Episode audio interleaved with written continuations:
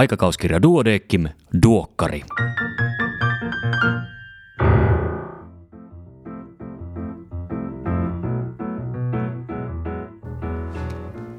Tämä on numero kaksi vuonna 2022.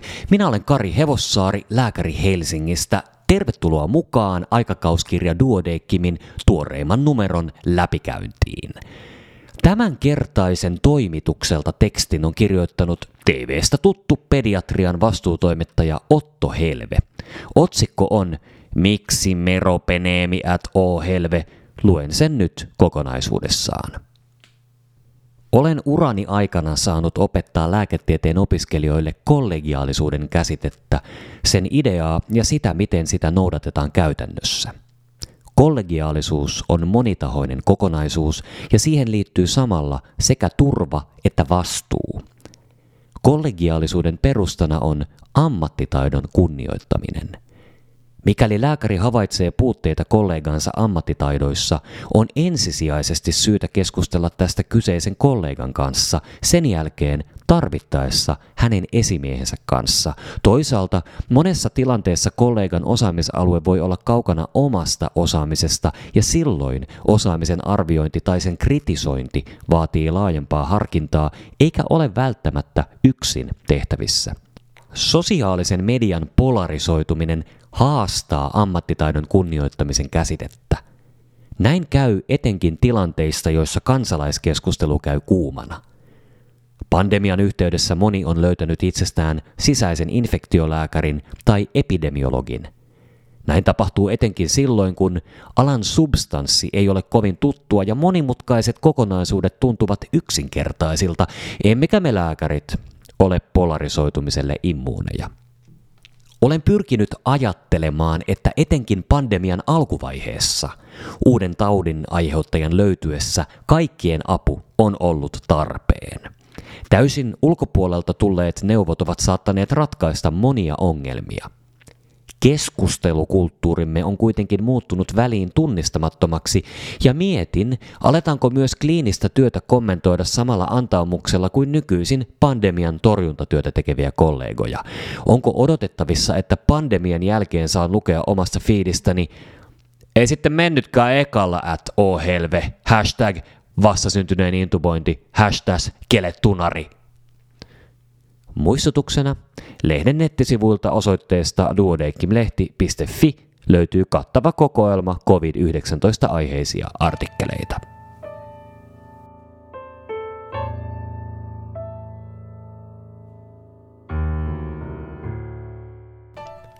Pääkirjoituksia on tällä kertaa vain yksi, nimittäin mikrobivalmisteet, probioottia vai uskomushoitoa. Probiotilla tarkoitetaan elävää mikrobivalmistetta, jonka on osoitettu antavan käyttäjälleen terveyshyötyä. Toisin sanoen, probioottitermiä ei voida käyttää valmisteesta, jota ei ole tutkittu riittävästi, joka on haitallinen tai molempia näitä. Sama mikrobivalmiste voi olla myös yhdessä käyttöaiheessa probiootti ja toisessa uskomushoitoa. Useista mikrobivalmisteille ehdotetuista käyttöaiheista ei ole riittävää näyttöä. Mikrobilääkeripulin ehkäisystä näyttöä on kertynyt eniten. Tällöin on kuitenkin valmistekohtaisia eroja ja vain osan valmisteita, valmisteista on osoitettu tehoavan Clostridioides difficile ripulin ehkäisyssä. Meta-analyysien tuloksiin on suhtauduttava kriittisesti, koska – Analyyseissä on yhdistetty eri bakteerilajikkeita, saman lajikkeen eri kantoja sekä Saccharomyces boulardii hiiva, vaikka valmisteet eroavat toisistaan huomattavan paljon. Minkään mikrobivalmisteen hyödystä aikuisten turistiripulin ehkäisyssä tai akuutin ripulin hoidossa ei ole riittävästi näyttöä. Ja näiden osalta valmisteiden käyttöä on pidettävä uskomushoitona. Mikrobivalmisteiden potilaskäytön pitää perustua näyttöön.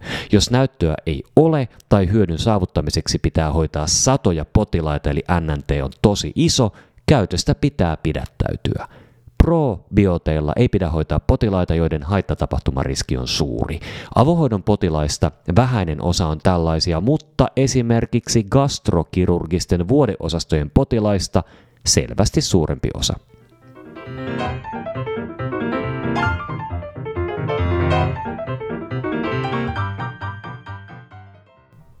Erikoislääkärin uutisia tällä kertaa seuraavilta erikoisaloilta. Pediatria, psykiatria, plastikkakirurgia ja hematologia. Tässä yhden uutisen keskeinen sisältö. Kaikki uutiset ja tarkemmat tiedot löydät lehdestä paperisena tai sähköisenä. Lääkäreilläkin on mielenterveyshäiriöitä. Lancetissa julkaistun kansainvälisen tutkijaryhmän tekemän katsauksen mukaan lääkäreistä noin viidenneksellä oli päihdehäiriö, noin kolmanneksella kliinisesti merkittäviä masennuksen tai ahdistuneisuuden oireita ja 25-50 prosentilla työuupumusta. Itsemurhakuolemat olivat lääkäreillä yleisväestöä tavallisempia. Lisäksi lääkärit hakivat muita harvemmin terveydenhuollosta apua näihin ongelmiinsa. Ouch. Suutarin lapsella ei ole kenkiä.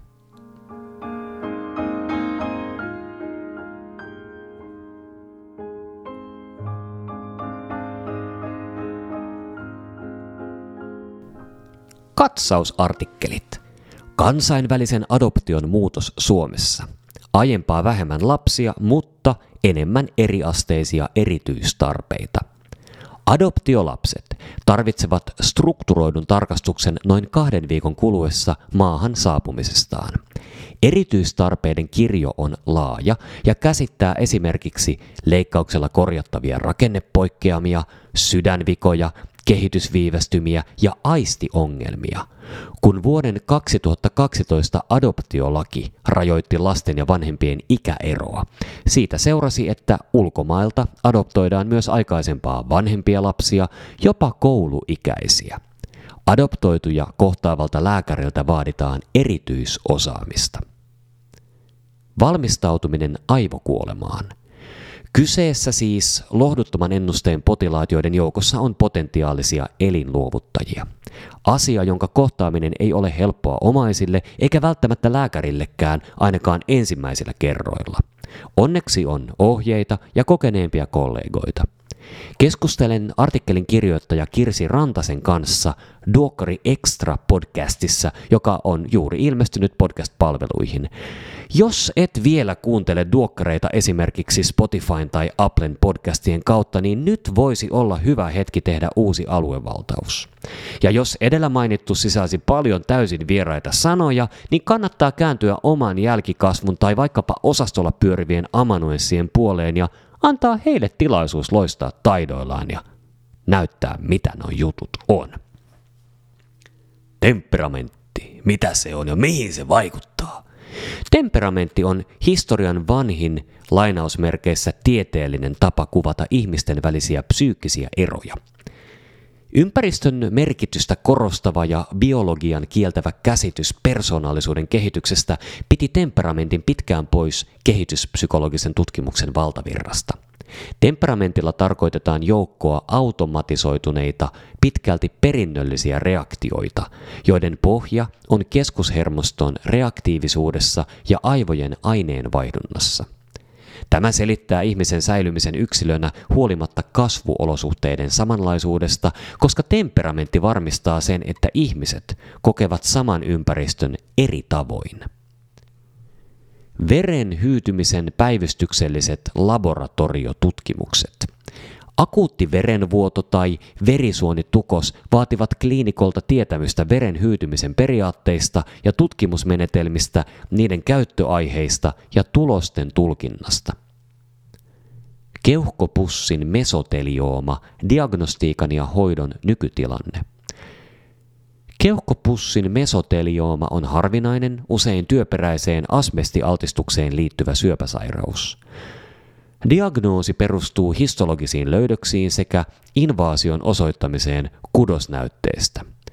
Immunologinen lääkehoito on tulossa osalle potilaita osaksi hoitostrategiaa. Laihuushäiriö ja autismikirjo. Laihuushäiriöön liittyy usein autismikirjolle tyypillisiä piirteitä eli vaikeuksia sosiaalisessa tiedonkäsittelyssä ja vuorovaikutuksessa, joustamatonta ja kaavamaista käyttäytymistä sekä aistitiedon käsittelyn poikkeavuuksia. Autismikirjon korostuneet piirteet ja diagnostiset kriteerit täyttävä autismikirjon häiriö liittyvät laihuushäiriön heikompaan ennusteeseen. Laihuushäiriötä sairastavat autismikirjon henkilöt eivät mahdollisesti hyödy riittävästi nykyisistä hoitomenetelmistä.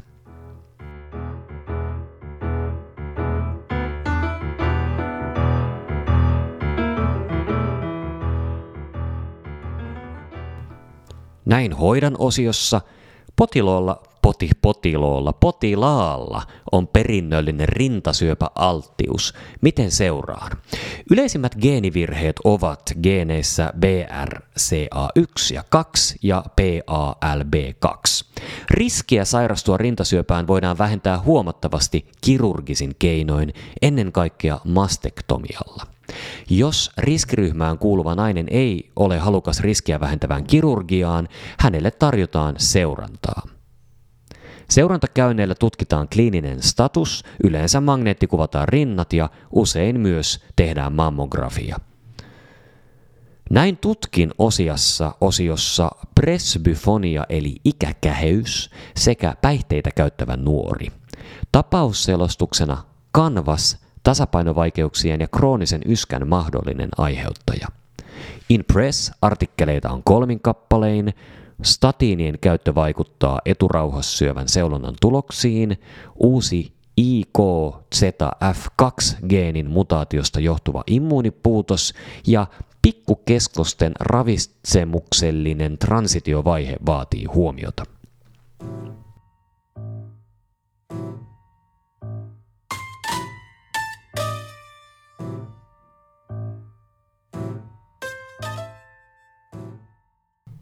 Tämänkertaisena vinkkinä astmatukihenkilön astman pahenemisvaihe. Tämänkertaisen ja kaikki muutkin viime vuosina julkaistut vinkit pystyt kuuntelemaan omina podcasteinaan tästä samasta podcast-feedistä. Kuukauden kollegana on Sakris Kupila, Helsingin yliopiston lääketieteellisen tiedekunnan viimeisen vuosikurssin opiskelija ja SETAN puheenjohtaja. Nina Tusa on yleislääketieteen erikoislääkäri ja Duodeckimin Kuopion aluekoulutuspäällikkö. Hän toimi myös toisena juontajana Duodeckimin 140. vuosipäivän juhlasymposiumissa. Tilaisuuden inspiroimana hän kirjoitti tekstin, joka on aiemmin julkaistu Duodeckimin verkkosivujen blogissa ja nyt siis aikakauskirjassa. Nina puhuu pelkkää asiaa. Luen sen nyt kokonaisuudessaan. Otsikko on Onnellinen on hän, jolla on yhteisö. Perusterveydenhuollon työyksikössäni tuli taannoin puheeksi, minkä verran kukakin haluaa jakaa itsestään työkavereille. En mitään. Kommentti hämmensi ja teki surulliseksi. Se sai pohtimaan syitä, miksi näin on. Onnellinen hän, jolla on pitkäaikaisia työkavereita ja edes jotakuinkin pysyvä työyhteisö, jota voi rauhassa ajan kanssa rakentaa. Hyvään työyhteisöön kuuluvat yhteiset aamukahvihetket ja lounaskohtaamiset edes silloin tällöin, jaetut ilot ja surut, yhteinen arki ja joskus myös yhteiset juhlahetket. Sellaisessa oikeasti tehdään työtä yhdessä, jokainen oman vastuunsa kantaen, toinen toistaan vastamäessä kannustaen ja toisen ja oman onnistumisensa jakaen ja siitä aidosti iloiten. Entä tilanteessa, jossa pahimmillaan puolet työkavereista vaihtuu muutaman kuukauden sykleissä? Koko työyhteisö on viritetty niin äärimmilleen, että pieninkin poikkeavuus tuntuu romahduttavan koko korttitalon. Yhteisiä hetkiä työn lomassa ei ole. Naurua ei kuulu. Kukaan ei jaksa tai ehdi auttaa tai välittää. Ei ole aikaa pysähtyä tai ajatella. Ei tule mieleenkään lahjoittaa vapaa-aikaa työyhteisölle edes mukavan yhdessä tekemisen merkeissä. Sama tilanne voi tulla myös nyt, etä- ja hybridityön aikana. Tavataan joko livenä tai verkossa, kun on asiaa, mutta yhteiset vapaamuotoiset hetket ovat vähissä. Tehdään yksilösuoritusta, jokainen omassa kuplassaan. Etäännytään toistemme arjesta. Silloin ei rakennu yhteenkuuluvuuden tunnetta. Tunnetta siitä, että olen osa jotakin. Tunnetta, että joku välittäisi, tai että minulla juuri yksilönä olisi merkitystä. Ei synny yhteisöllisyyttä. Ei herää tarvetta sitoutua. On huomattavasti helpompi lähteä. Vastapainona tälle kaikelle voi olla jokin työn ulkopuolinen yhteisö, kuten Duodekim, jossa pääsee mukaan yhteisiin projekteihin, saa olla rakentamassa ja tekemässä yhteisiä tilaisuuksia ja tapahtumia, olla osa kokonaisuutta, jossa jokainen pieni pala rakentaa omalta osaltaan lopputulosta. Näin tapahtui myös nyt, vuosipäivän symposiumin kohdalla. Mieleni täyttää kiitollisuus siitä, että olen saanut antaa oman pienen panokseni kokonaisuuteen, olla mukana luomassa jotain arjen ja kiireen yläpuolelle kohottuvaa, olla hyvässä seurassa, kuulua joukkoon. Äyräpään palkinnon saaja Anu Vartiovaara kertoi omasta hetkestään, perjantai-illasta, jolloin laboratorion valot ovat sammuneet ja muut lähteneet kotiin. On aikaa lukea, kirjoittaa ja ajatella. Hän kertoi, kuinka silloin tulevat ne hienoimmat ideat, välillä hullutkin, ja kuinka hän saa jakaa ajatuksensa puolisolleen, joka valaa bensaa liekkeihin, kannustaa ja ideoi eteenpäin, luo uskoa ja rohkeutta. Silloin on mahdollista syntyä jotain täysin uutta, ennen kuulumatonta. Onnellinen on hän, jolla on yhteisö, missä käydä dialogia, sekä joku, joka tukee, kannustaa ja nostaa siiville, uskoo hulluimpaankin ideaan ja jolla on ymmärrystä olla kiitollinen siitä kaikesta. Kiitos Nina näistä hienoista ja hyvistä sanoista. Ja hyvä kuulija, Duodeckimin valtuuskunnan vaalit ovat vielä käynnissä. Mene Duodeckimin kotisivuille. Sieltä löydät vaalikoneet, sieltä löydät ohjeet siitä, mihin äänestää. Äänestäminen vaatii verkkopankkitunnukset, mutta ei vie kovinkaan kauaa aikaa. Tällä tavoin juuri sinä, just sä, vaikutat siihen, minkälainen Duodeckim seura on, koska seura ollaan me kaikki sen jäsenet. Ja valtuuskunta viime kädessä päättää siitä, mitä Duodeckim tekee että se mahdollisimman paljon olisi jokaiselle jäsenelleen sellainen yhteisö, johon on hyvä kuulua ja jonka tuntee läheiseksi ja tarpeelliseksi.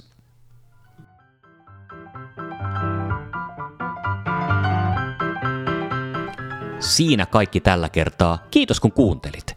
Päivät jo pitenevät ja valon määrä lisääntyy. Nyt jos koskaan kannattaa ulkoilla yksin tai ystävien perheen seurassa eikä vähiten siksi, että korona on sulkenut sisätilat.